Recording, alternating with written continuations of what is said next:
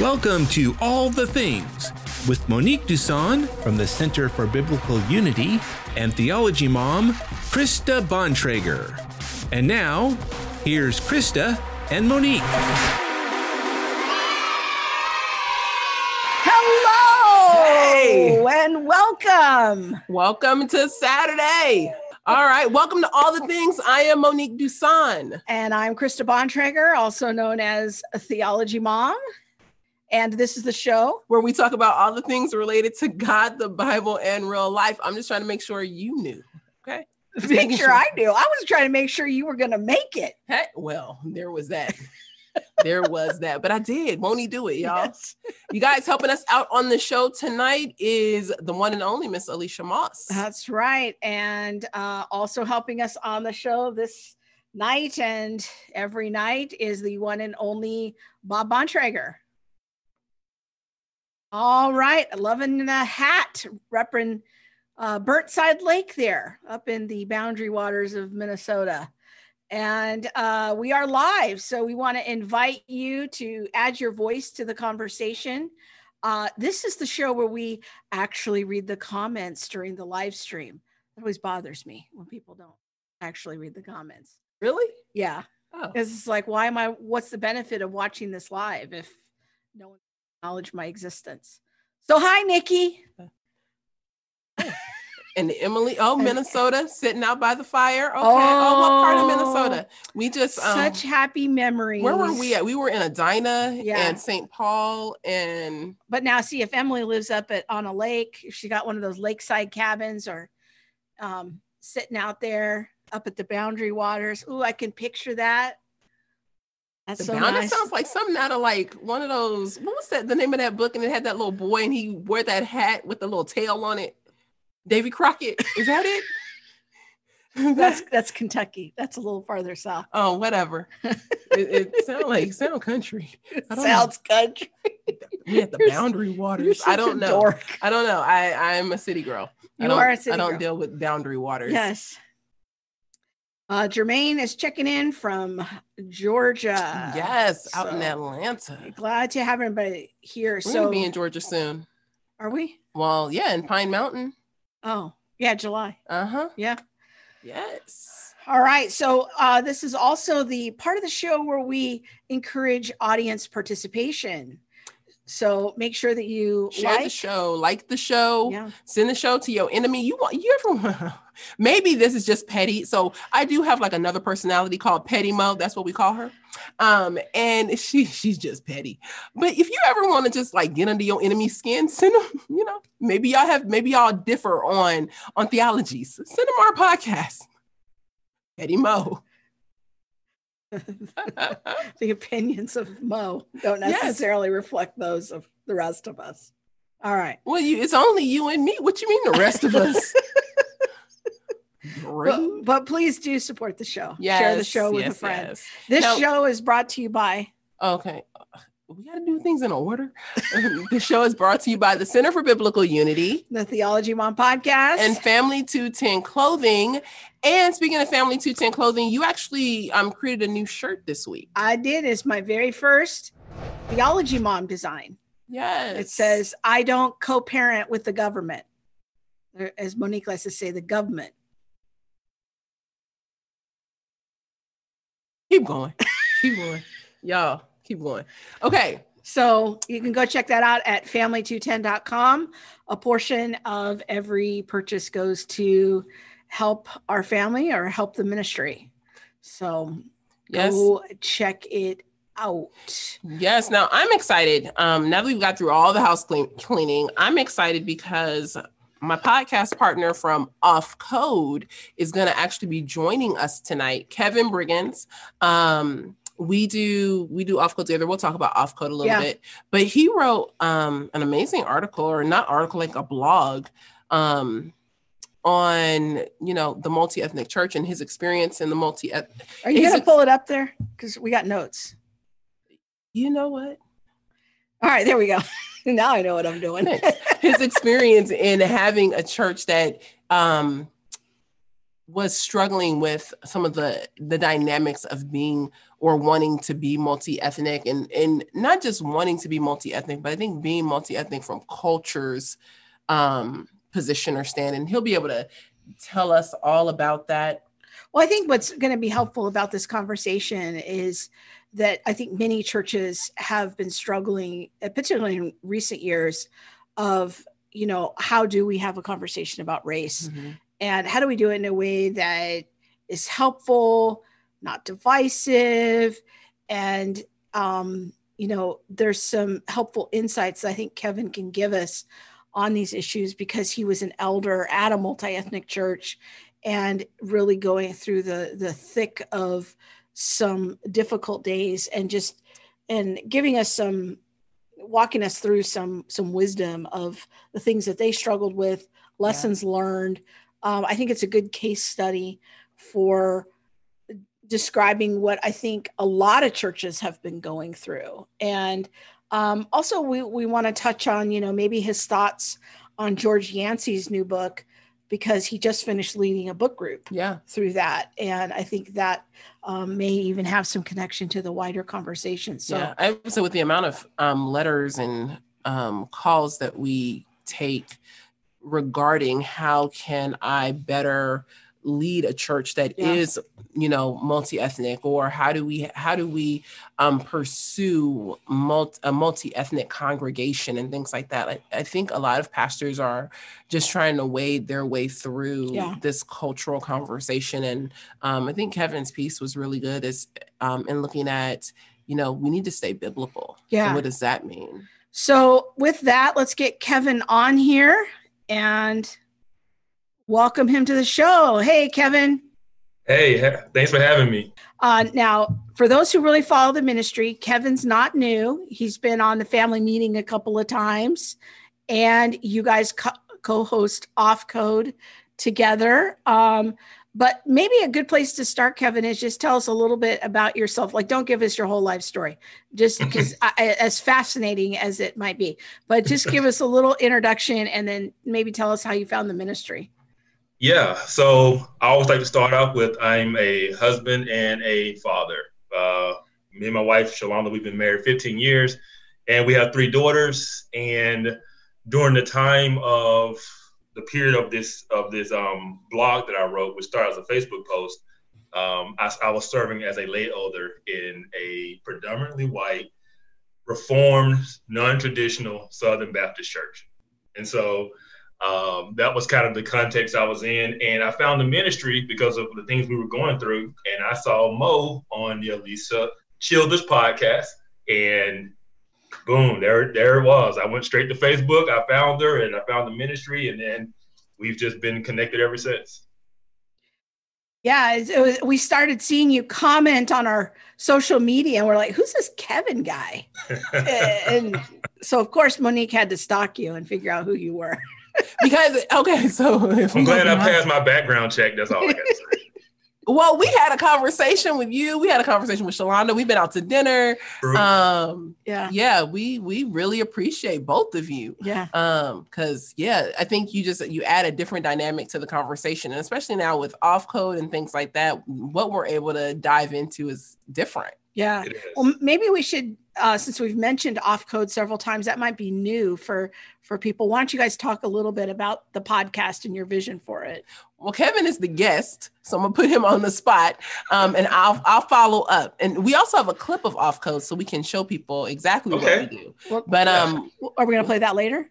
We'll play it as soon as we, we finish saying okay. what we're up to. Okay. So Kevin, here, let me ask this. What what was your vision um in saying yes? Because I think I well, I approached you. You had been pestering me. I'm gonna go ahead and say it. You need to do a podcast about this. You need to do a podcast about this. And eventually I was like, okay, I think yes, I can see that. And don't you want to do it with me? And you was like, yes. And I was like, wow, so quick. Okay, here we go. yeah. So first of all, it started out with your vision. I was just hounding you about doing it because you gave the vision for it. And you just had a heart for really addressing some issues within the black community that weren't really being tackled in other places or in the, the general discussion of things. And I thought that was a great idea. And then when you came to me and said, "Hey, will you help me do you want to you know co-host it? You know, anything I've always told you guys, anything you guys are doing, I definitely don't mind being a part of it. And so um, I was like 100% yes, let's do it. And so we were kind of going with a name for it. And I said, hey, what about off code? Because there's a thing in our culture about being on code, which means you kind of um, stay in line with the general message. You don't talk about uh, family business industry. You don't talk about things in mixed company, right? And so there's this idea that there's one conversation we have behind closed doors and one we have in the public. And if the conversation is going negative uh, in any kind of way towards us, we stay on code. We don't we don't talk about it. We you know we stay on code. And so I wanted to break that. And I said, hey, let's call it off code and let's have these real hard discussions. Let's put it out there these uncomfortable conversations, and then let's let's just have the full picture conversation out in public, and let's see what happens. And so that's kind of what we've been doing. Yep, I remember um, the reason why I wanted to start it was because so many things were being blamed on whiteness and white people. It was like um, I remember when Lecrae came out with that thing about we can't talk about abortion until we talk about whiteness. We can't talk about black abortion until we talk about whiteness or white people. And you know, poverty was blamed on whiteness and white people and drugs. And, and I was just like, we can't blame everything on whiteness. Like if you get pregnant, you cannot say that you was lonely because of whiteness. Like all your actions and steps were because of whiteness. That it don't yep. make no sense. Yep. And so that's where like the idea of starting to talk about the things we don't talk about publicly really mm-hmm. came from. And um, yeah, you really pushed me to do that. And I was like, okay, here it is. And so I'm super glad that we do it though. We're in our we're gonna record our fifth episode soon. Right? Seven. Yeah. Seven. Seven. Seven. Seven. Sorry. Episodes five and six are already out. Thank you. Thank you so, for letting me know. So, just so people know, they can go catch uh, replays of Off Code on the Center for Biblical Unity YouTube channel. It's also available on Apple Podcasts and Spotify. Just search for Off Code, and yeah. you'll be able to get that. Do you want to play? Let's quick... play a quick clip. I have like right. a minute and a half clip. All right. So here's a little uh, free sample of Off Code people are trying to find different ways to solve the problem, but nobody is willing to go back and say, have we lost? What did we lose? What changed? And what really changed was we got away from Christian principles that were so key to the um, black community, whether it's the civil rights movement Christianity is key to, whether it's, you know, this the the principles of marriage. I mean, just growing up I'll put it like this: we need more big mama churches. That's what yes. I'll say. Yes. we, we have lost yes. big mama's church, big mama's religion, big mama's church faith, hope, principles, uh, work at. We've lost all of that, all those things, and so. Mm-hmm. I think if, if we're going to really solve these these issues, we got to say, okay, what did we lose and what do we need to get back to, instead yes. of trying to come up with new things uh, to kind of put band-aids on the problem instead of looking at the root issues.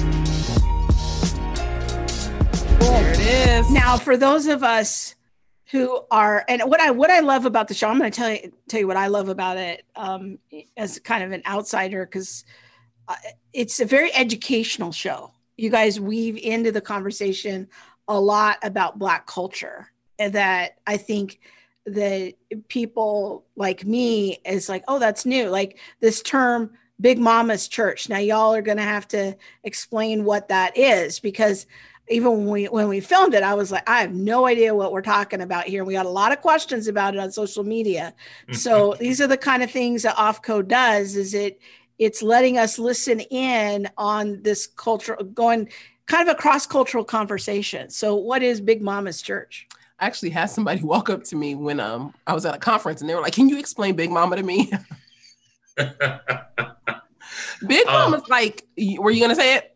Yeah, I was gonna say like in the black community, uh, it was very you know um, like a matriarch, and so Big Mama was always grandmama, you know, and she was the matriarch of the family, and she was in church, and you went to church, and everybody went to church because Big Mama went to church. And in those churches, those churches were very, very deeply gospel centered, gospel preaching churches, right? And there was a certain principle and ethic you expected to live by. And, you know, it, we, we joke around about it now about, you know, don't, don't be showing your knees.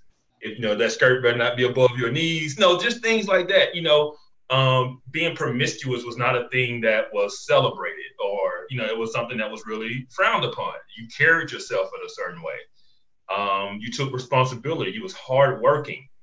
Um, but most importantly, there was a big emphasis on hope and faith in Christ, and and that that that drove everything um, throughout the, the, civil rights movement, throughout slavery. The ch- the church was really key to the um, the perseverance of the black community. It was this hope of uh, this eternal hope, not a temporal liberation of things. There was is eternal hope found in Christ that got people through, and we shun that for kind of this political ex, um, expedient type of movement and method of liberation on the here and now, and we've really forgot about the bigger picture. And in doing so, um, I just feel like we we need to get back to what's really important. And so, big mama churches are just hard traditional gospel center, gospel music singing you know i will beat your behind if you cut up in church you know type churches. It was it was yep. the church we grew up in right? And so a lot of those churches just aren't the same today right? Um and so i was like we need, we need to get back to that hope and that foundation and principles that got them through those times and we need to remember that and and gravitate back to that so that's, that's yes, I can't believe you talked about having a skirt down below your knees. I went. I remember going to a church in college, and um, because if your skirt's too short, you got to tell them what they do. Oh, they give you. They can give you a skirt. They got a like. I went. Well, I was gonna say, I went to one of those um, like a, like a blanket to like put over your cloth. Yeah, to put, put over your legs. Uh-huh. Yeah, you uh-huh. can't show your legs out, and you can't show your shoulders and your arms. The devil is a lie. we will not. So do they have like alternative clothes if you don't show up the, the right way? Well, the, I was gonna say the church I went to when I was in college, um, I visited and yes, they had another like a little closet. Yeah. And I said, Oh, yeah. Yes. But yes, you can't don't be coming at the not in the Lord's house, that unholy mess. Uh-uh. We will not do it. So go check out off code uh, and the uh, wonderful conversations that Monique and Kevin are having over there. Again, you can find that just by searching for Off Code on Apple Podcasts and Spotify, mm-hmm. as well as on the Center for Biblical Unity um, YouTube channel. There you go. Yes. There's our playlist. Thanks, Bob. That's it. So go check that out. So right. with that, let's transition into the conversation. Maybe, um, and again, uh, tonight's conversation was kind of launched because of a, a, Facebook post that we turned into a, a blog, blog post. post. over on the Center for Biblical Unity website by Kevin. And um, so that will be the written, kind of the written version yeah. of tonight's show. But maybe walk us back to um, setting some context in the church that you were in, um, kind of pre 2016 election and what you guys what your vision was for the church and and um, what were relations like yeah. then in your church? Um, relationships were great. It was there was no issues. We were a healthy church. We were a growing church. We were a vibrant church. We were a, a mission driven church. Um, Where were you like located? Said, so we had we had recently located the end of 2015 from a suburban context to an inner city context. So we merged with a dying church in the inner city um, they had a huge property, so we were in a storefront in the suburbs. We were like just busting out the seams, running multiple services, that type of things. And so the we we really wanted to be in the city. And so and it was also the, the cheaper option as opposed to building a new building, you know. So we took over with this existing church. Um, they were dying out. The the young couple in the church was 65 right? That's they they were just you know dying out and getting older, and they they were meeting in the chapel of the church and not even in the main sanctuary mm-hmm. and they just kind of cut the power off to the rest of the church, keep the, the cost down. But they had a huge campus. This was a historic church of its day that used to be vibrant, but you know, in 2015, it was it was almost dead. And so we merged with them. When I say merged, we took over. We kept the name of the church. That was that was pretty much the extent of it. Um, but it put us in a context of the uh, mixed community, majority black, but still mixed. There was still a lot of you know um, whites that lived there. Everybody was typically on the lower economic um, scale of things. Um, and so that's what we found ourselves. So we went from a place of no material need around us to a place where it's all around us, and also a historic sense of racial division, right? And so we're I think most people are familiar with the term white flight or the term of kind of the white migration from the inner cities to the suburbs. And so what happened to a lot of these churches is you know people used to live in the community and then go to the church in the community. Well, as that demographics of the community changed, the church never reached out to the new demographic, which was predominantly black then. Um, and so, um, as we're coming in as a predominantly still white congregation in a neighborhood that is mostly lower economic and black, there was some you know cultural and and racial and economic hurdles, you know, um, to, to overcome in trying to share the gospel and reach the community um, for Christ. So, so was the leadership was the leadership's goal then to even though the church was predominantly white um, I assume they didn't live in that neighborhood, but there was some level of intentionality that they wanted to have to reach that neighborhood. Yes. The gospel. Okay. Yes. Um, yeah, so we wanted to really be a part of the neighborhood. Um, and so we had members of the church move into the neighborhood. Mm-hmm. We had some of the pastors move into the neighborhood.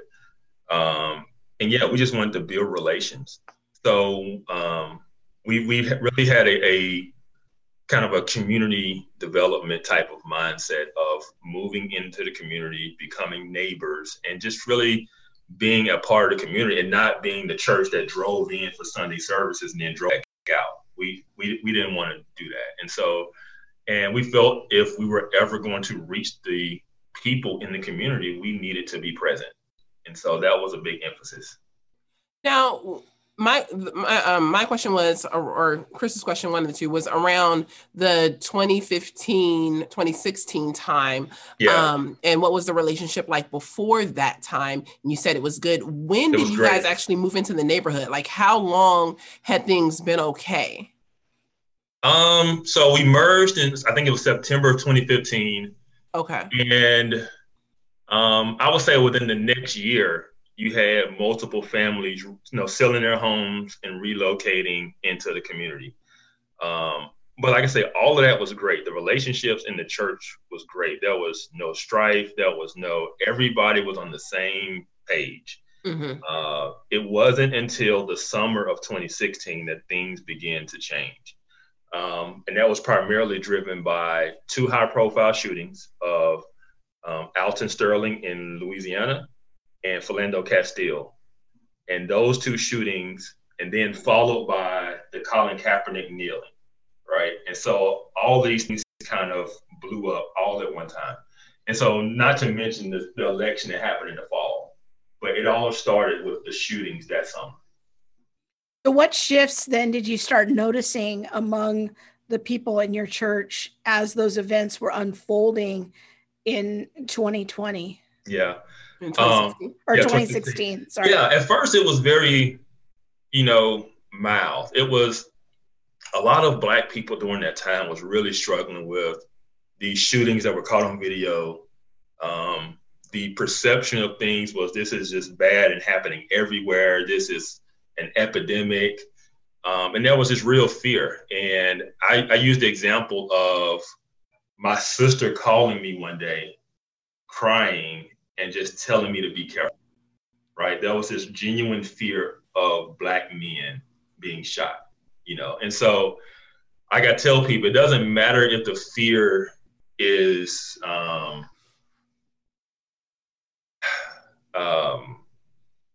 what's the word I'm looking for? It, Like it doesn't. warranted? Yeah, it doesn't matter if it's warranted or not. It just matters that it's real. And there were people, even in our church, that was kind of really shaken up by those shootings and felt a certain type of way. And so it really started out as just kind of this concern of what's going on, these feelings in the community. And so the first thing we did was we held a um, kind of a, I don't call it a panel discussion, but it was me and the lead pastor on stage. We did kind of kind of an interview style, and kind of what we're doing now. He just got me to explain what was going on and what why people were feeling the way they were feeling, and and and just kind of giving the church a broader understanding of why what was going on, right, and why the black community was responding the way it was and seeing things the way it was, and um, and then you know we did a Q and A. And so people could just ask questions, and you know we can just we were just trying to help shepherd and guide people through this. And at the time, it was like, okay, that was that was great. that was nothing controversial about it. It was it was good.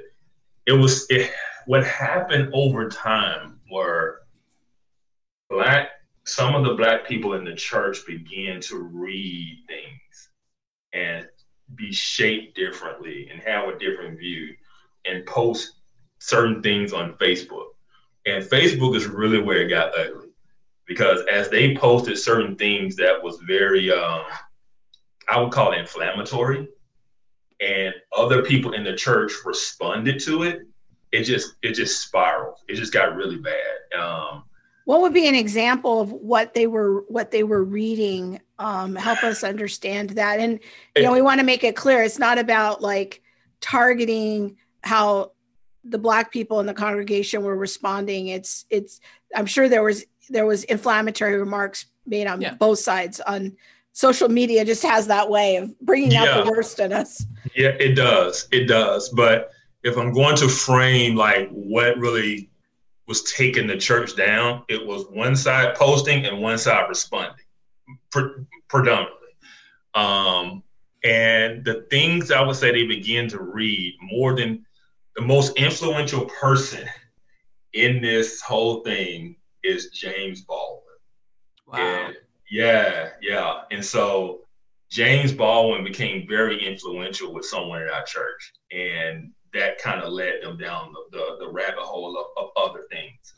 Now, for Um, those who don't know who James Baldwin is, or that's a new name, maybe uh, Yeah. you guys could kind of summarize some of his ideas or his impact. Go ahead. Yeah. So James Baldwin was a um, black um, writer and activist within the civil rights movement, 50s, 60s. Um, he was very bold in his statements and his proclamations. He um, he was very bitter and very angry, also, and he was also um, gay and an atheist. So he's a black gay atheist who is just really angry about the um, oppression, discrimination. I mean, you got to think he's he's he's writing in the fifties. You know, this is you know civil rights movement. This is uh, schools being seg- desegregated. This is um, Emmett Till being killed. This is a lot of things going on, hot button issues. Then the civil rights movement. Then Dr. King's assassination, Malcolm X's assassination. So that was a lot of things that was going and shaping his views at the time, along with his his um, self image of himself, who he was. I am a man. Like that was just a lot that went into his writings, and um, and he was just he became very influential with a particular person in our church, and uh, Baldwin's ideas started to be perpetuated and, and put out there. And like I said, that just led to other things as well. And so I'll put it like this: there was a, I'm not gonna say the the person who tweeted it, who wrote the initial tweet, but it was shared on Facebook by someone in our church, and it said the uh, evangelical church has only existed for the purpose of white supremacy Mhm. right? So imagine somebody in your church sharing that. And that just kicked up a hornet's nest. I mean, you just basically told somebody their whole faith is nothing but white supremacy and to oppress Mhm. others, right? And it, it was those kinds of things that was just really like just setting things off.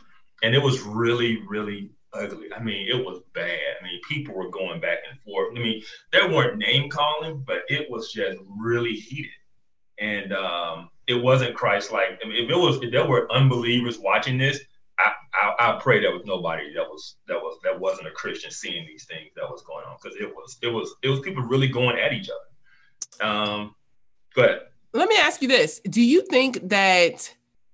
It was the cultural moment of like Philando Castile that that created these emotions in people yes. because I really like what you said. I, I appreciate that you said, you know, the fear may not have been warranted, um, it might not have been factually, you know, warranted, but because it appears real, because um, the, the and, feelings and, are with it, and the the it being yeah. that black men were just being, being gunned down in the streets. Off. Yes. Yeah. Um, do you think that that was like um, the the catalyst or the what what really revved up the emotions, or do you think that there were people who were just living undercover, kind of you know, this is what I think anyway, but I'm just going along to get along because we don't talk about this in mixed company. Mixed company being black and white, not male and female. Yeah, no, I think that those ideas and feelings did not exist prior to those shootings. Mm-hmm. It was something completely out the blue and something completely new. Um, and I, I say that because those people have expressed those same things. Yeah. That it was the those shootings that really sent them down a path of kind of depression and anger, and um, they did not like the response that their white brothers and sisters were giving to these things. Because, okay. yeah. Well, and in, in were you gonna say something? I'm sorry. No, I was just gonna go on to the next thing. In looking at the response to you know the shootings and by this time, I'm sure like books had, had started to be written. Baldwin was already out there. Um, I'm sure W.B. Du Bois was, you know, out there, mm-hmm. and people are putting him up. Even Hughes, Langston Hughes, to a degree, and and some of his writings and, and thoughts. What was your elder team's response to what was starting to re- really rev up in your church? Yeah. Um, so first, like I said, we did the first panel discussion when these things first started, um, and that went really well. We eventually did a second one. Um, I think no, and then actually we did a third one where we invited people from the outside to kind of do a Q and A and kind of give some perspective and stuff. Um, I will say this because those people who were those loudest voices that had the issues they took offense that they were never asked to be on the panel and given a microphone. They were really offended that I was up there speaking and they weren't. They they really took it personal. Um, and so uh, that, and so that was so we did the panel discussions. We did a sermon series on the book of Amos on justice. We did um, now this was a controversial thing that we did. Um, looking back on it, I probably probably wouldn't do it again. That's just speaking from me. But because there were so many issues and there was so much tension, we had dinner at one elder's house, you know, cooked out, and we invited all the black families from the church to come, only the black families.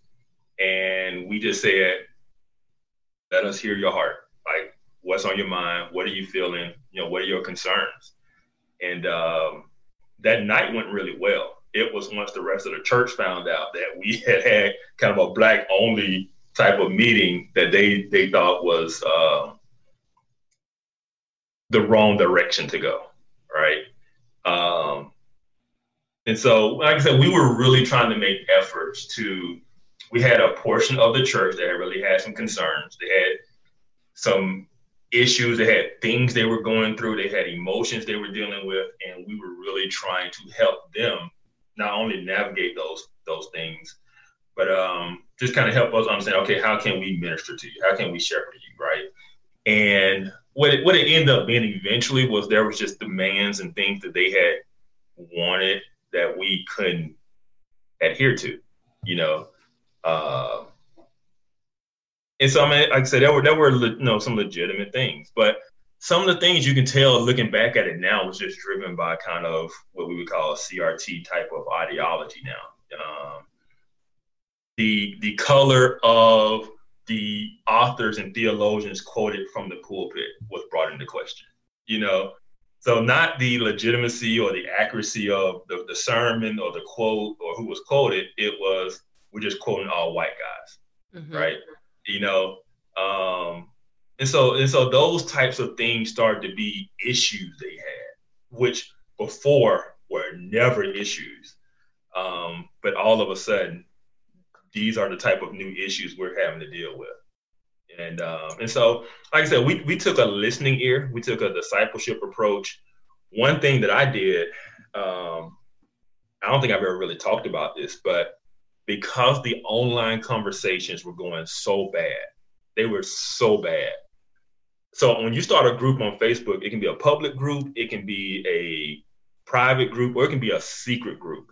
I started a secret group, which means that if somebody searches for it, they can't find it. And I took all of those kind of white conservative, the people who were really arguing back and forth in the fight. I threw, I invited them to the group, and I said, "We are going to have a real hard conversation about these things." Um, I was the only uh, minority in the group at the time, and I said, "Let's hear it," because anything that was said publicly was met with the accusation of racism, which has shut everything down or made everything mm-hmm. defensive. And so I said, no judgment, no nothing. What are your thoughts? What what what do you what do you have? And they started, you know, firing away, and I started responding and answering, you know, um, and I I realized very very quickly that they were just ignorant, and like from the definition of the word, they needed a history lesson. They did not understand the history and context of things. And I had to realize too that yeah, we were in, we were living in the South, but everybody's not from the South. The things I grew up with learning, I realized they had no clue, right? No, like a lot of people now have heard of Tulsa, the Tulsa race riot. At the t- they had never heard of it, right? They had never heard of, you know, outside of like maybe the 16th Street Baptist Church bombing, right? They might have heard of that but just the general history of things that happened in, in the South and the, the, Jim Crow era and stuff. Like they had never heard of redlining. They had they just they just had never heard of these things. And so that group just really turned into a history lesson at that point. You know, and so and eventually I invited our sister, Lisa Robinson Spencer, because I didn't want to just be the only, you know, minority voice, but I wanted to bring people in I felt could handle the discussion without being sensitive and without being combative and can just really be patient and understand and have the conversation. And so Lisa is great at that. And so I invited her in. She said, absolutely. And she started, you know, answering questions and, and having conversations. And it was really going well. Um, and so that was one thing that we did that I thought was, I would call a, a success to a degree, uh, was just kind of help them understand the history and why the Black community was seeing things the way they were seeing them why is this guy that's shot in, in one state viewed as an attack on the black community? What is it about Donald Trump's words that make them say, nah, this sounds, this is racism. This is Jim Crow again. This is, you know, as Joe Biden, Joe Biden said, they're going to put you back in chains. Like people were really afraid of these things. It's like, why are they afraid of these things? Well, you got to understand the, the rhetoric of the past. You got to understand what law and order used to mean right? Um, and so just giving people an understanding of those things um, was, was, was, was helpful. And so that's one thing we did. Um, we did a book club. So the people who were mostly engaged on both sides, we invited them to sit down and have um, be a part of a book club. We went over George Yancey's first book, Beyond Racial Gridlock. And we said, let's have a book club. We invited them in and the people, the, the, the black people in the church that had the biggest issues refused to be a part of it. And so um, we didn't not have the book club. We just invited others who, who said, yeah, they would be a part of it. And it was really productive. And out of that book club, we produced a white paper on justice and race um, that was collaborative from people from both sides of this kind of not not the most extreme people because they refused to be a part of it, but you know we brought other people in, and we and then we had a um, kind of a Q and A with the church where we presented the white paper and we talked about things and kind of put it out there. And so that was those were kind of some of the steps we took to try to bring the church through these things. Um, as I said in the in the in the blog, we really took a discipleship approach to get both sides to understand where the other was coming from. It wasn't to say, "Hey, you're right, you're wrong." It was simply to say, "You need to understand where they're coming from." You don't have to agree, but this people were demonizing one another. They were we need they they weren't seeing each other as human, you know, as brothers and sisters in Christ, and it was both sides seeing the other as a threat. And uh, we just really wanted to bring understanding because when you're in a when you have a church, you're in a diverse church, you're gonna have a diverse set of opinions, right? You know, everybody isn't gonna be very conservative. Everybody isn't gonna be, you know, kind of social justice minded. But you need to understand where the other person's coming from and just willing to fellowship and be in community with one another despite not agreeing on some of those things. Um, but what we found was that at the time was not possible.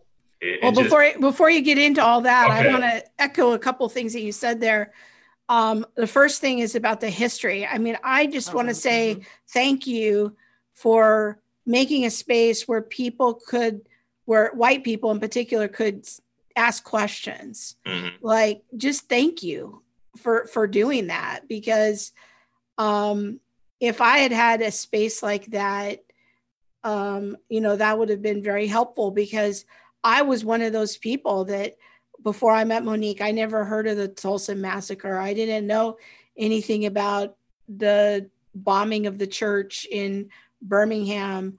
Um, I didn't even know about that until we went to visit there yeah. uh, last year. I had never heard of it, and um, I there were so many parts of history that I didn't know about, and also one of the things that we've learned together in conversation. There's while Monique was extremely fluent in in African all things black, yeah, black history.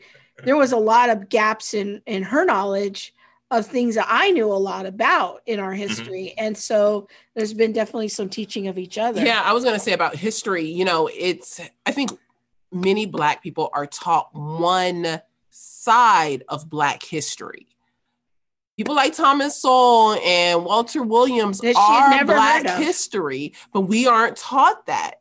Yep. And I mean, how amazing, how prolific, how you know smart are these these people who are Carol Swain, a part of Black history that we aren't told about. So I knew every injustice basically that had ever happened to to Black people. I knew, you know, looking at um like the Harlem Renaissance period and you know all of these different um, musicians and artists that came out of that and things like that writers I could I can quote you volumes from Langston Hughes, one of my most favorite authors. And yet I could not tell you one person who had a different vein of thought who was black. Mm-hmm. And so I, I, do I think that the history is is very needed. I also think that it's important for, you know, everyone to understand all of America's history. America has some really cool history, you know, in her past. And it's okay to acknowledge that. And she has yes. some crap. Like yes. this, this was some crap. This is some mess. And we need to be able to acknowledge that as well. That's the biblical approach. We see Israel as a prize and we see her as a prostitute.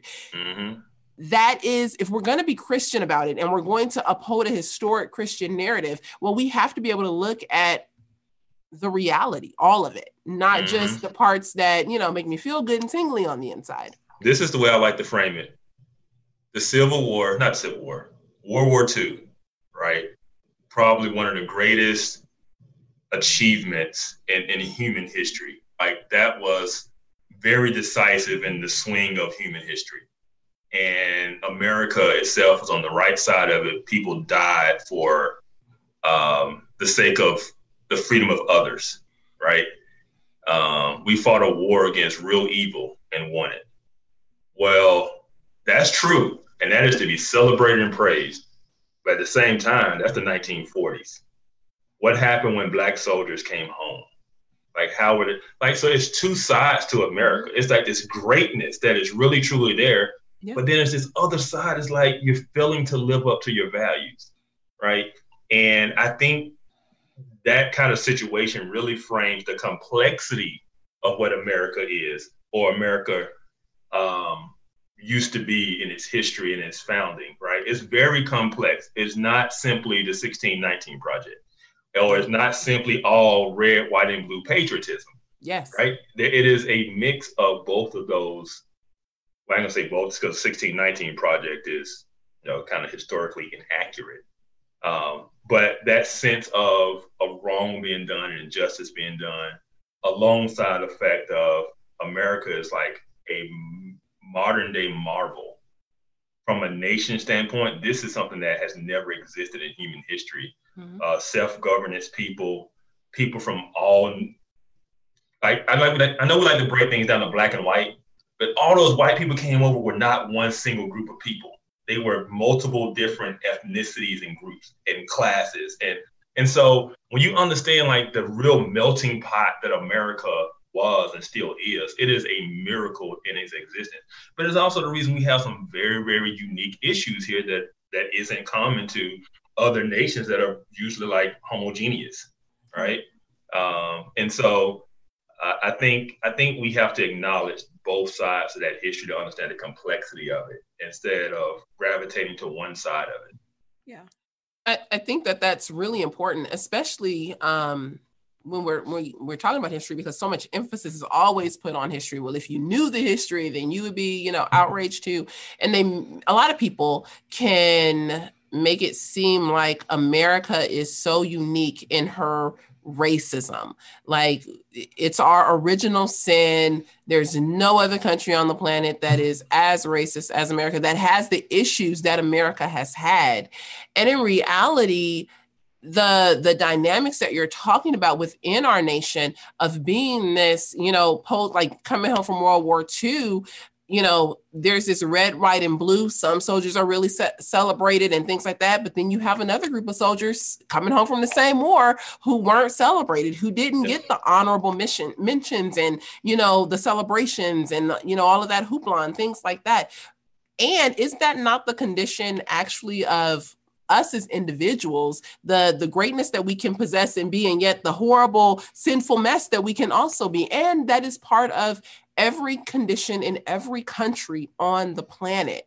And so I don't know, there's something about like the way that you're you're talking that it makes it reminds me that yes, we do have unique issues here in America, and yet our issues are not so unique that it separates us from the the grander scheme of history and the grander scheme of humanity.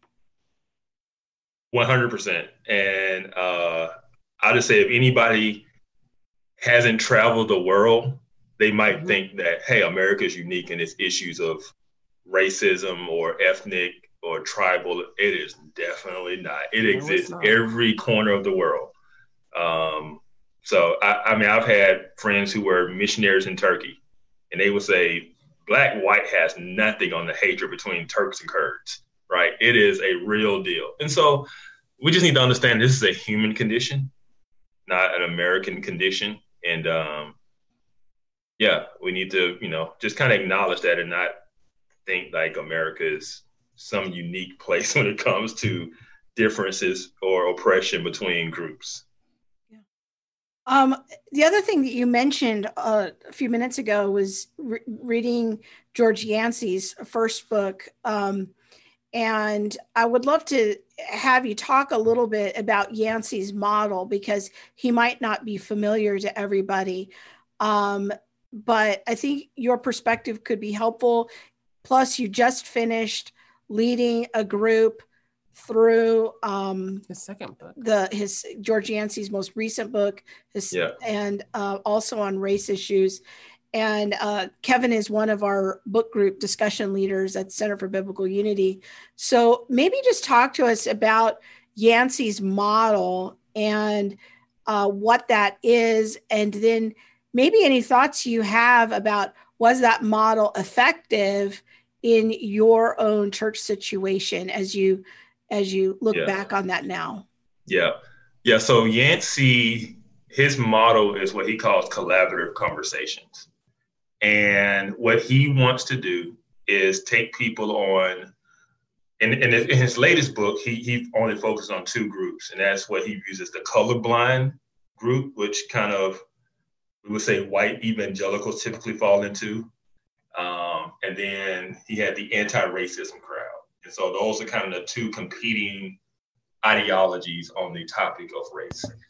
And his his idea is to come together. Everybody gets a seat at the table. Everybody gets a voice, and we, you know, active listening. I will say this: he has some really good, um, kind of recommendations for just general conflict resolution right? If I was doing marriage counseling, there's things in his book that I would recommend, you know, like active listening, you know, being slow to speak before you, you know, making sure the other person is heard.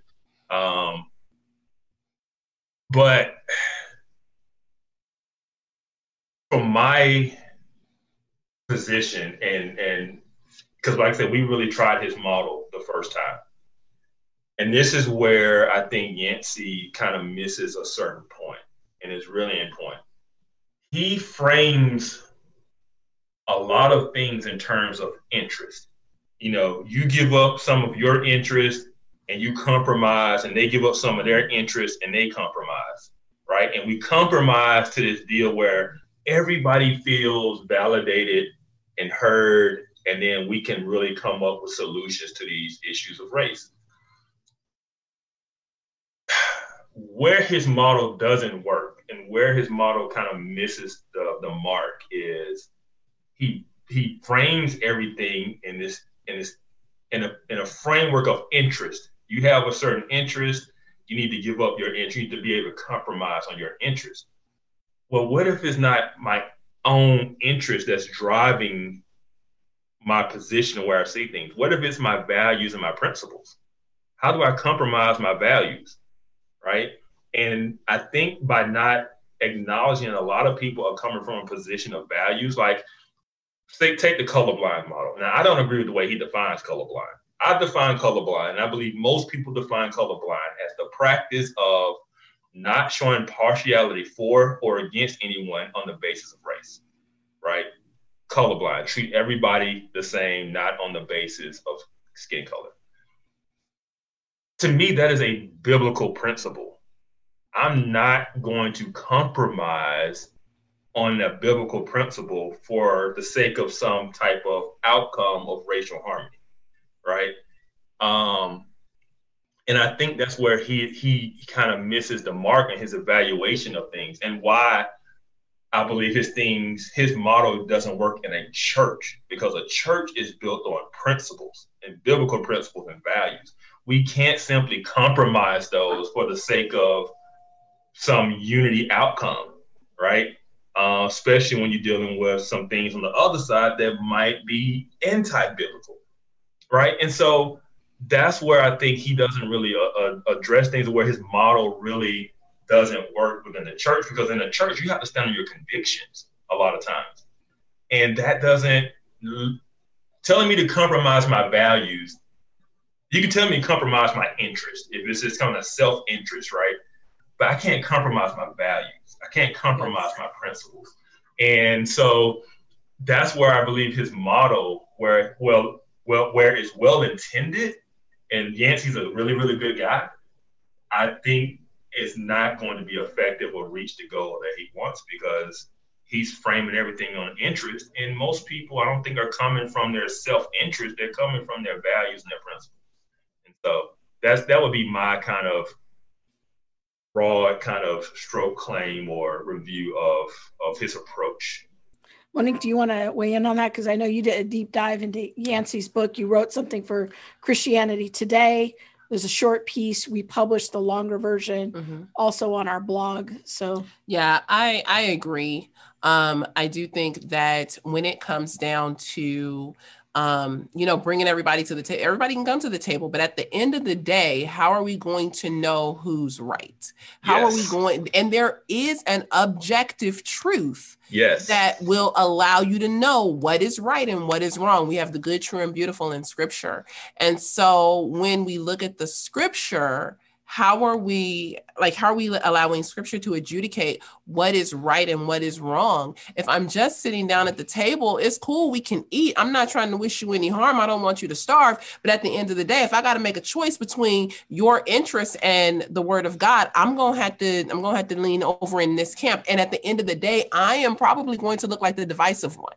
Yep and so that's kind of where where it rubbed for me um I wouldn't even say the divisive one. I said you're going to come off from his approach from being the arrogant one of feeling like you have the truth or the right way.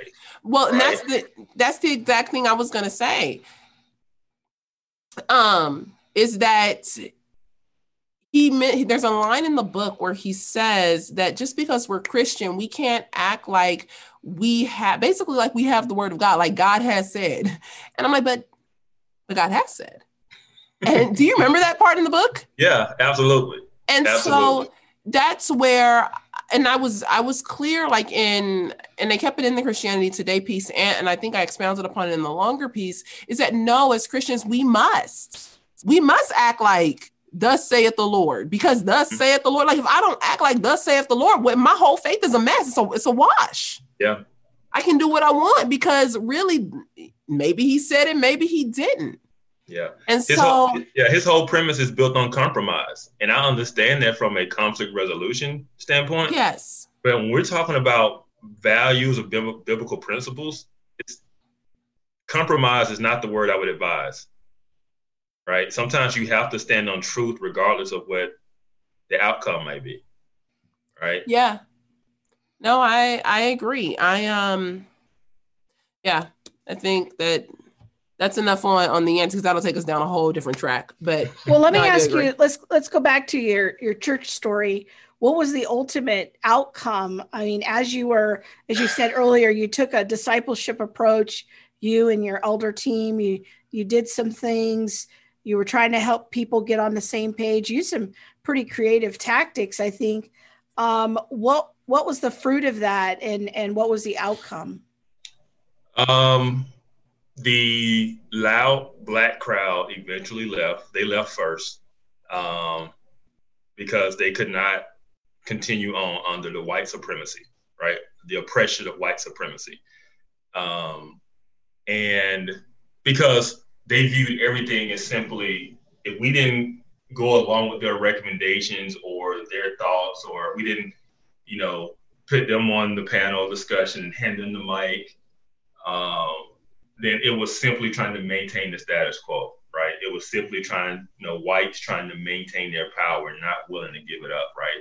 And, and then you put it in Christian language, right? They would say that was repentance, right? Or justice to to to hand over that power to them, right?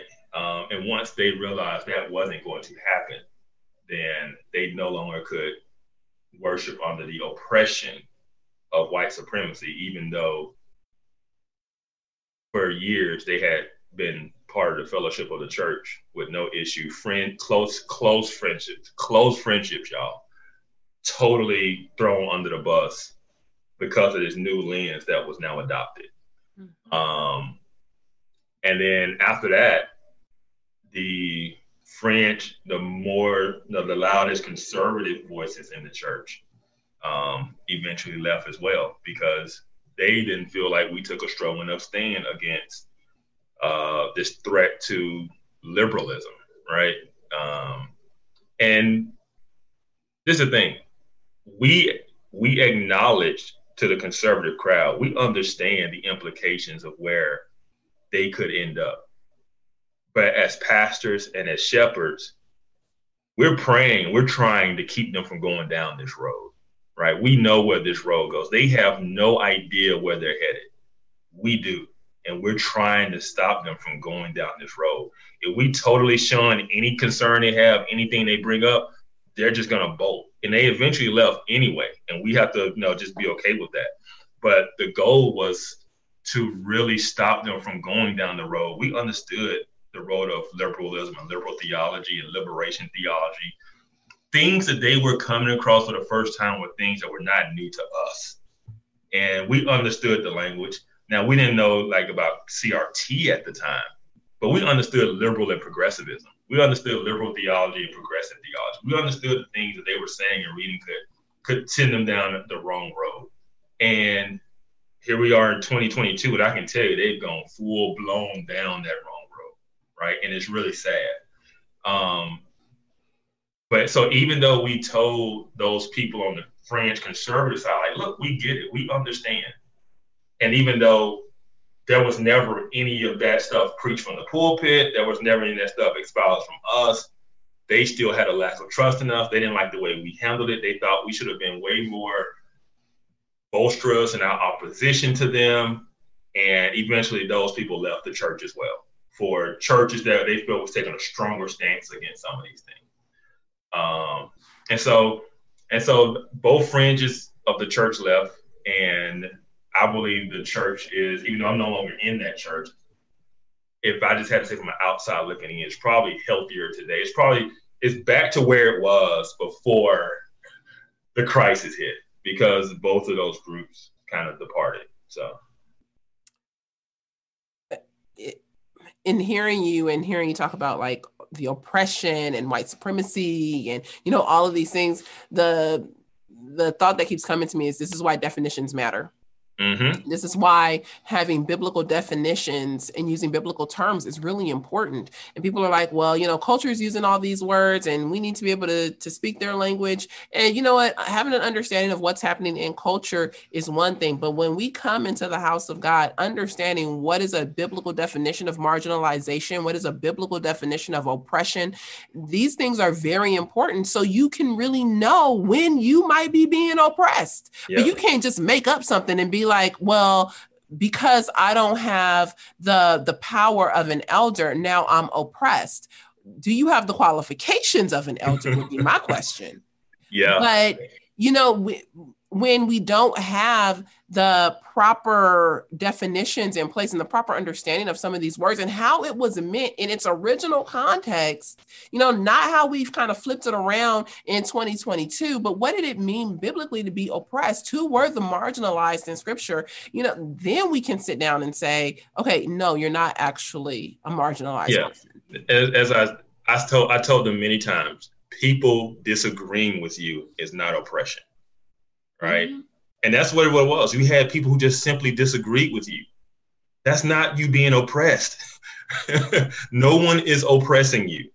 They are disagreeing with you. And if you can't handle disagreement, then that that's a problem, right? And so um But you want to be an elder. Stop it.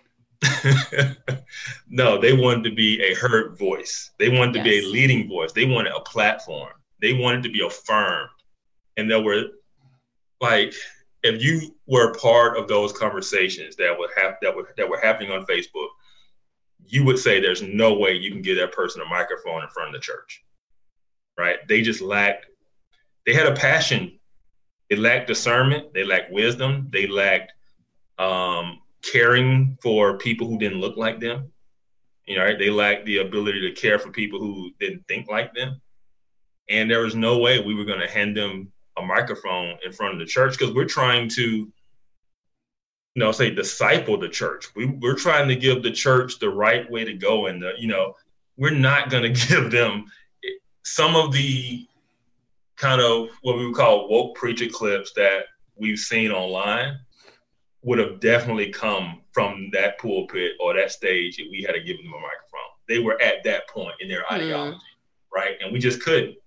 We couldn't. But they desire to be and they resented that they weren't. And that was one of the biggest issues they had was they weren't asked to be up there. And then that was directed at me because I was up there. Mm-hmm. Right. And that that made me the token, even though as I explained the different things that I was doing, it wasn't the thing, it wasn't the way they would approach it. It wasn't um, the steps they wanted to take. They didn't care about bringing people along they were like, no, we need to, you know, if the church splits, it splits. If those people leave, they just leave. We need to just come at both sides wanted us to just come at it with a hammer. Yep. Right. And outside of coming at it with a hammer, from either perspective, nothing was good enough.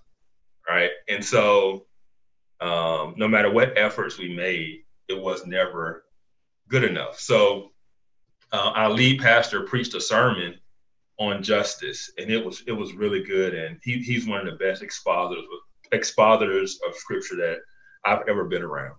And uh, one of the the black members of the church who was very vocal, um, I guess he found out what was being preached that Sunday, and he showed up that Sunday.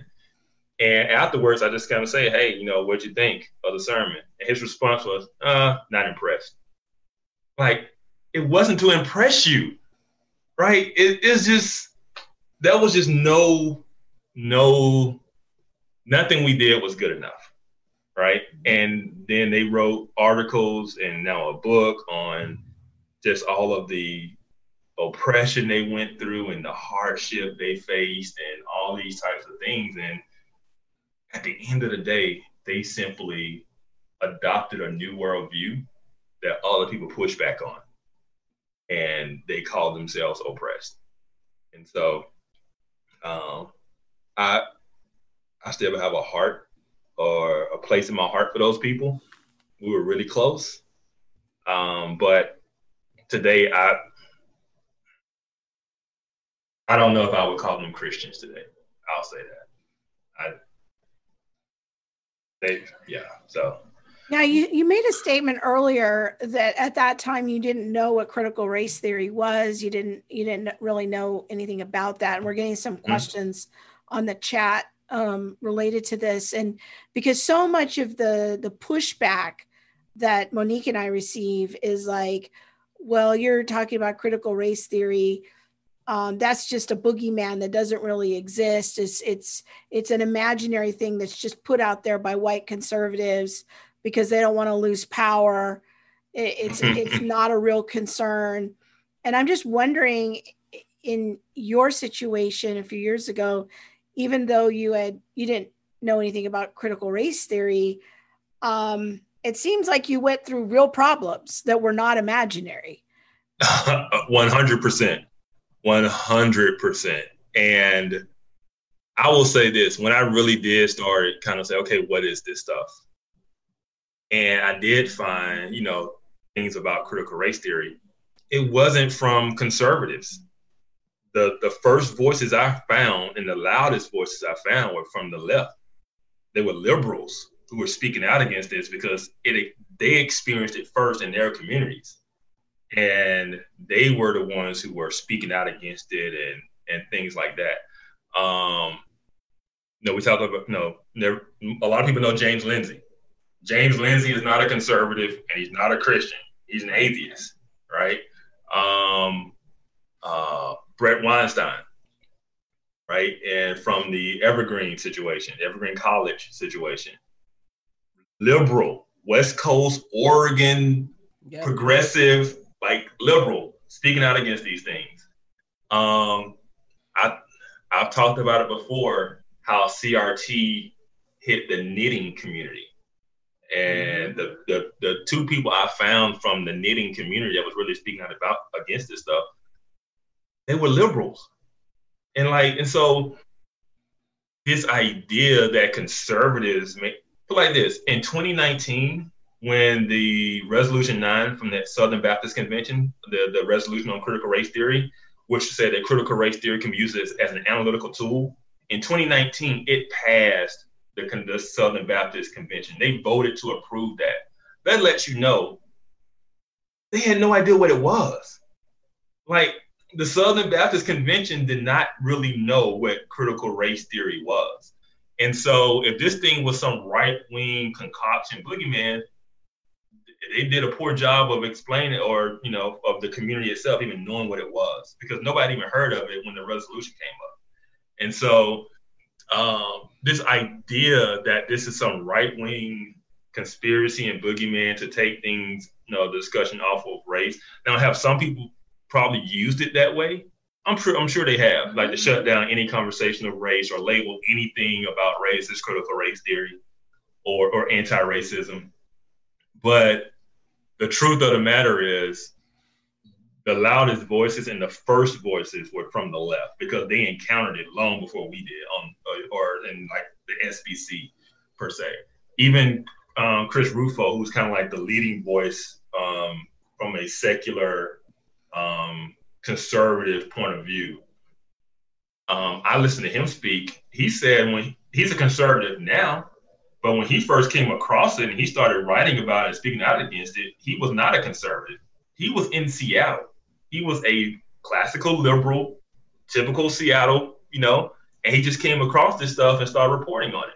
Yeah, so yeah, he's on the right now, but he wasn't on the right when he started reporting on this stuff. And so that's what doesn't get uh, mentioned when people throw these things out there, especially throwing his name out there. That so he, this guy was some right wing Christian from Seattle. Like, no, he wasn't. Um, and so, like I said, the loudest voices and the most prominent voices are from the left, not the right. Um, outside of Voddie Baucham at the time, there was really wasn't anybody I knew from the right that was really speaking out against these things. And so, um, yeah, I would just shoot that down as just more of a, a talking point from the from certain news sources rather than the actual truth of it. Um, and I, I, wrote about it on, on in my Facebook group that I have a friend that I met, and she is in California. She's not a Christian. She's a classical California liberal, Democratic voter, and we were at a work event and she just kind of started going this mini rant about how she's been a democrat her whole life but now she feels like she's forced to vote republican. And she's a long and she said this she said. She said my views have not changed.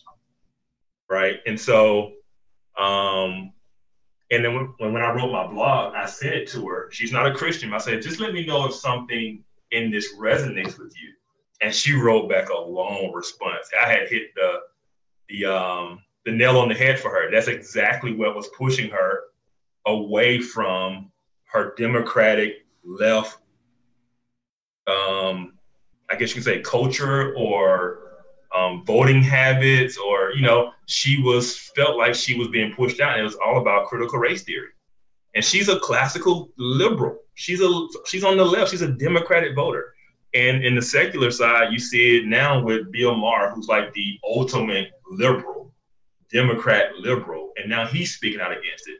And so trying to frame it as some right wing boogeyman would not be accurate to all the voices that are speaking out against these. Yeah, that's that's really that's a good answer because yeah. that is such a co- such common rhetoric. Even even I see hints of that like on the Gospel Coalition at times of like this is just all imaginary and it's just nothing wh- to see here folks. yeah it's just white people's attempt to keep power and that sort of thing yeah all right we're, we're gonna wrap up you got another question yes all right what do you think okay so i think that there are or there have been a ton of black people who have fallen black christians i'll say who have fallen prey to critical race theory um not all not all, no, a ton, but not all. Um, or to a degree, I would I would probably even say more than critical race theory, a lot of Black liberation theology. Yeah, yeah, what and I was and I would say that that's a, the appeal to that is. I think critical race theory gives some credibility to how a lot of Black people have always felt, right? Um, and this idea that um I mean I've, all white people are racist, you know, racist or racism, racist intent or racism is behind everything. It's the motive for everything that is done. Um, and so once you have a academic kind of you know theory put behind it's just kind of affirming to what you've always heard from a rhetoric standpoint. And so I think that's part of it. I think the other part of it is it paints us, it makes us not just the victims, but the innocent ones. It gives us a sense of innocence, right? And so anything that has happened in our community, any issue in our community, can simply be placed on something from the outside that has occurred or happened to us and it continues to happen to us right? So there's no internal responsibility. We are simply the innocent ones. That's why liberation theology is so um so appealing. It gives a sense of innocence and it gives a sense of being on the right side you know and i think that's what critical race theory kind of continues to perpetuate this idea that we are on the right side. We are the victims. We are the oppressed. God is with the oppressed. And so, um, therefore, you know, racism doesn't go away. It simply mutates. It simply changes in form. And so, um, my coworker who had an attitude with me, or my boss who doesn't like me, who didn't who didn't give me promotion, is because of racism. It's systemic. That's systemic racism because I didn't get promoted right? And so it can just be it's it's the catch-all answer for anything in my life that happens to me that I don't like. And that's appealing because it gives an out. It wasn't that I wasn't the best at the job. It wasn't that I have uh, a bad attitude. It wasn't that I haven't built the right relationships. It was simply racism, you know and systemic. And we need more black people in hiring decisions to so that black people can be promoted. You know. Which I, I wish there was a way. Like I'm trying, I'm thinking so hard. How do you help people to to see that that attitude, that heart posture never really propels you to the place where you desire to be because you're technically always under somebody else's thumb. Yeah. You know what I mean? Yeah, I, you say that, but right now, man, that that position is very, very um prominent and powerful in our society today. That position is hot. Like it's hot. It it you, is hot. It is because hot. yeah, because the overwhelming kind of the feel of the culture is nobody wants to be racist, and so you it's almost like you got to have a reason not to promote the black person, right? Yes. Um, and so, yeah, having that that position now is very very popular, and so it's rewarded. Um, some of the people in our church who have gone on to be very prominent voices and get very very large and nice platforms, right? Um, with that view, why would you? Why would you not? Why would you change it? You're being rewarded for it. That that's so true because um Brian just put something in the in the comments on YouTube, and I want to address it. Um, said Brian Texan on YouTube said, Black person is never at fault for bad choices and decisions. And I think that's a lot of what we're seeing um, in our media. Like, like you're saying, like, you know, if we if we want to look at, you know, shootings and things that are happening in the in inner city and, you know, all of that kind of kind of stuff. Um, no, I, I, don't hear a lot of people talking about, you know, personal choices and decisions and how are we holding people accountable and things like that. And yet, your voice or my voice is not going to receive the platform. No, no. You know, it's like while there is one ideology, and it comes down to ideology because we it share does. the same skin color.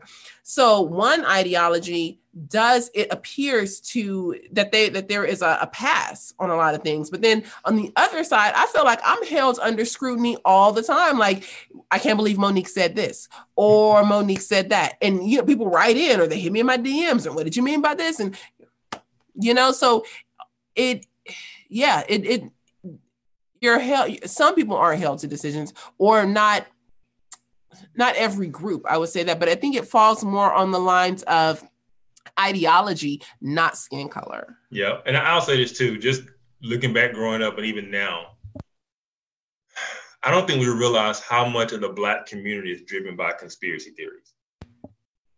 Like when we say we're not at fault for anything, we have a conspiracy theory for white people doing everything to us. I mean, they're responsible for rap music, they're responsible for drugs, they're responsible for the police, they're responsible for, you know, unwed mothers, like everything in the community is the responsibility of some effort by white people to oppress us and hold us down, no matter what it is. And so I don't think we realize how much we've gravitated to conspiracy theories um, and that really shaped the community. We're going to talk about that on Off Code. We should. Yes. We should. All right. We are definitely over time. Thank you so much for being with us and for breaking down your experience and allowing us to kind of take a peek into your experience as a, a case study for, you know, when when a church doesn't when, when they wrestle through, you know, some of the cultural Yeah. issues on, on race that we're seeing today. We appreciate it. And I'll be seeing you on off code. Absolutely, anytime. And I just want to say with the blog and, and with this tonight, I just hope. I know with the blog, a lot of people told me in church that they were encouraged by it. Um, it kind of gave them something to go off of. Um, and I hope tonight just brought some more clarity and, and kind of um, direction in that. So, yeah, thanks for having me on. Well, thank you. Thank you very, very much. Thanks, Kevin. We'll see you Yep, soon. thanks. Yep. Yeah, have a good one. All right, Bye.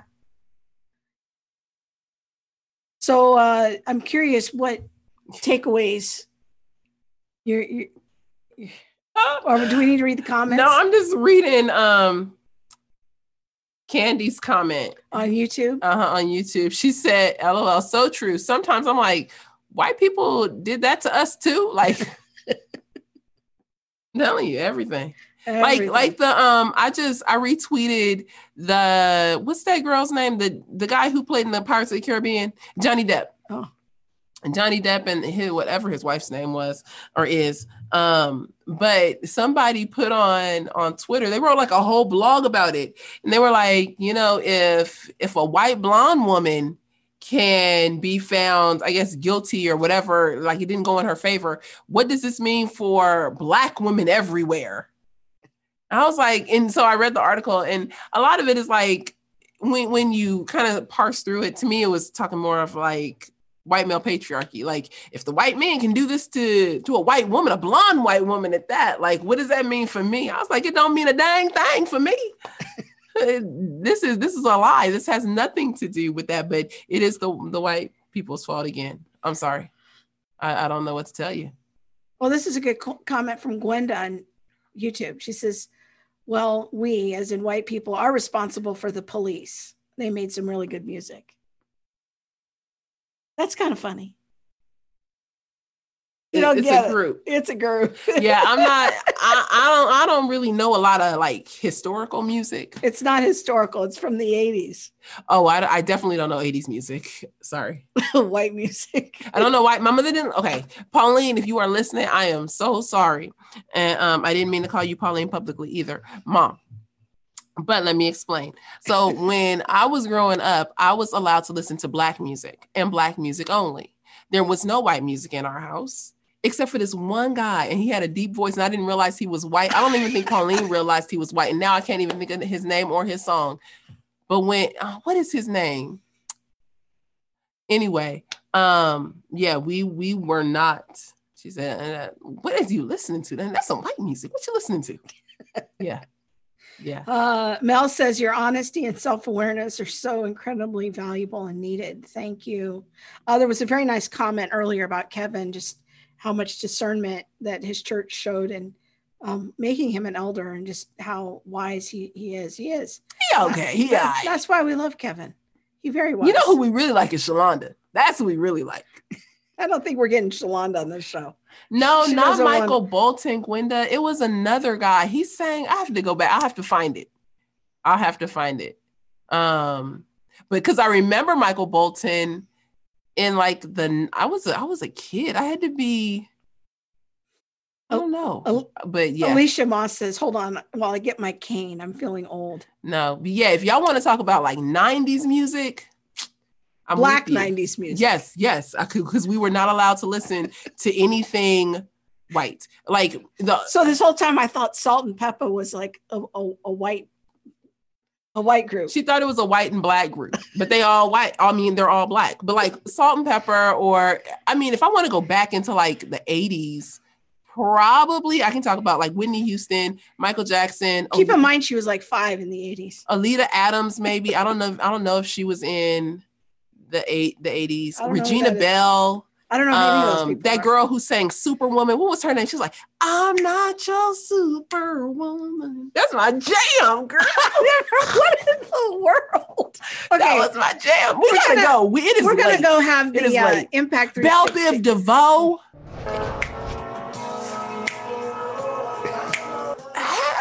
Thanks to Kevin. She says it's Bobby Caldwell. So she had to YouTube it. One, two. Now turn that off. We're gonna get a copyright strike. All right.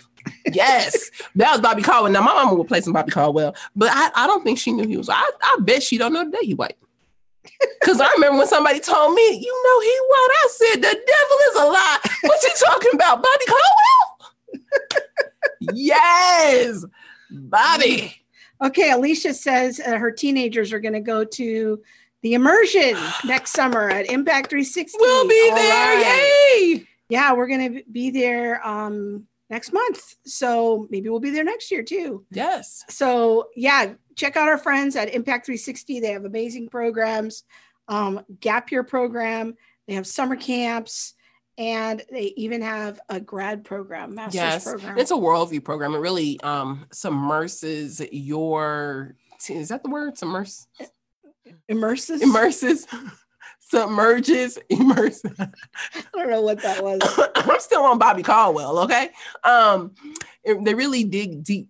And, and bring your kids, your teens deeper into their worldview and understanding why do they uphold a Christian worldview or do they uphold a Christian worldview? What does it mean? And then they look at some relevant cultural issues like progressive Christianity, critical race theory, deconstruction, and say, why is this not in alignment with the historic Christian worldview? yeah so we're um one of the speakers our friend uh, elise uh, uh elise childers why we're getting tired it's been a long day You know what? So we're in Uh, our office. sean mcdowell And- and, others our friend brett kunkle uncle kunkle Girl, we ain't talking about that no more. okay So we in our office and the air conditioning broke last week. it's so hot and so right the now. air conditioning people are only coming on Monday. Y'all, y'all, we done.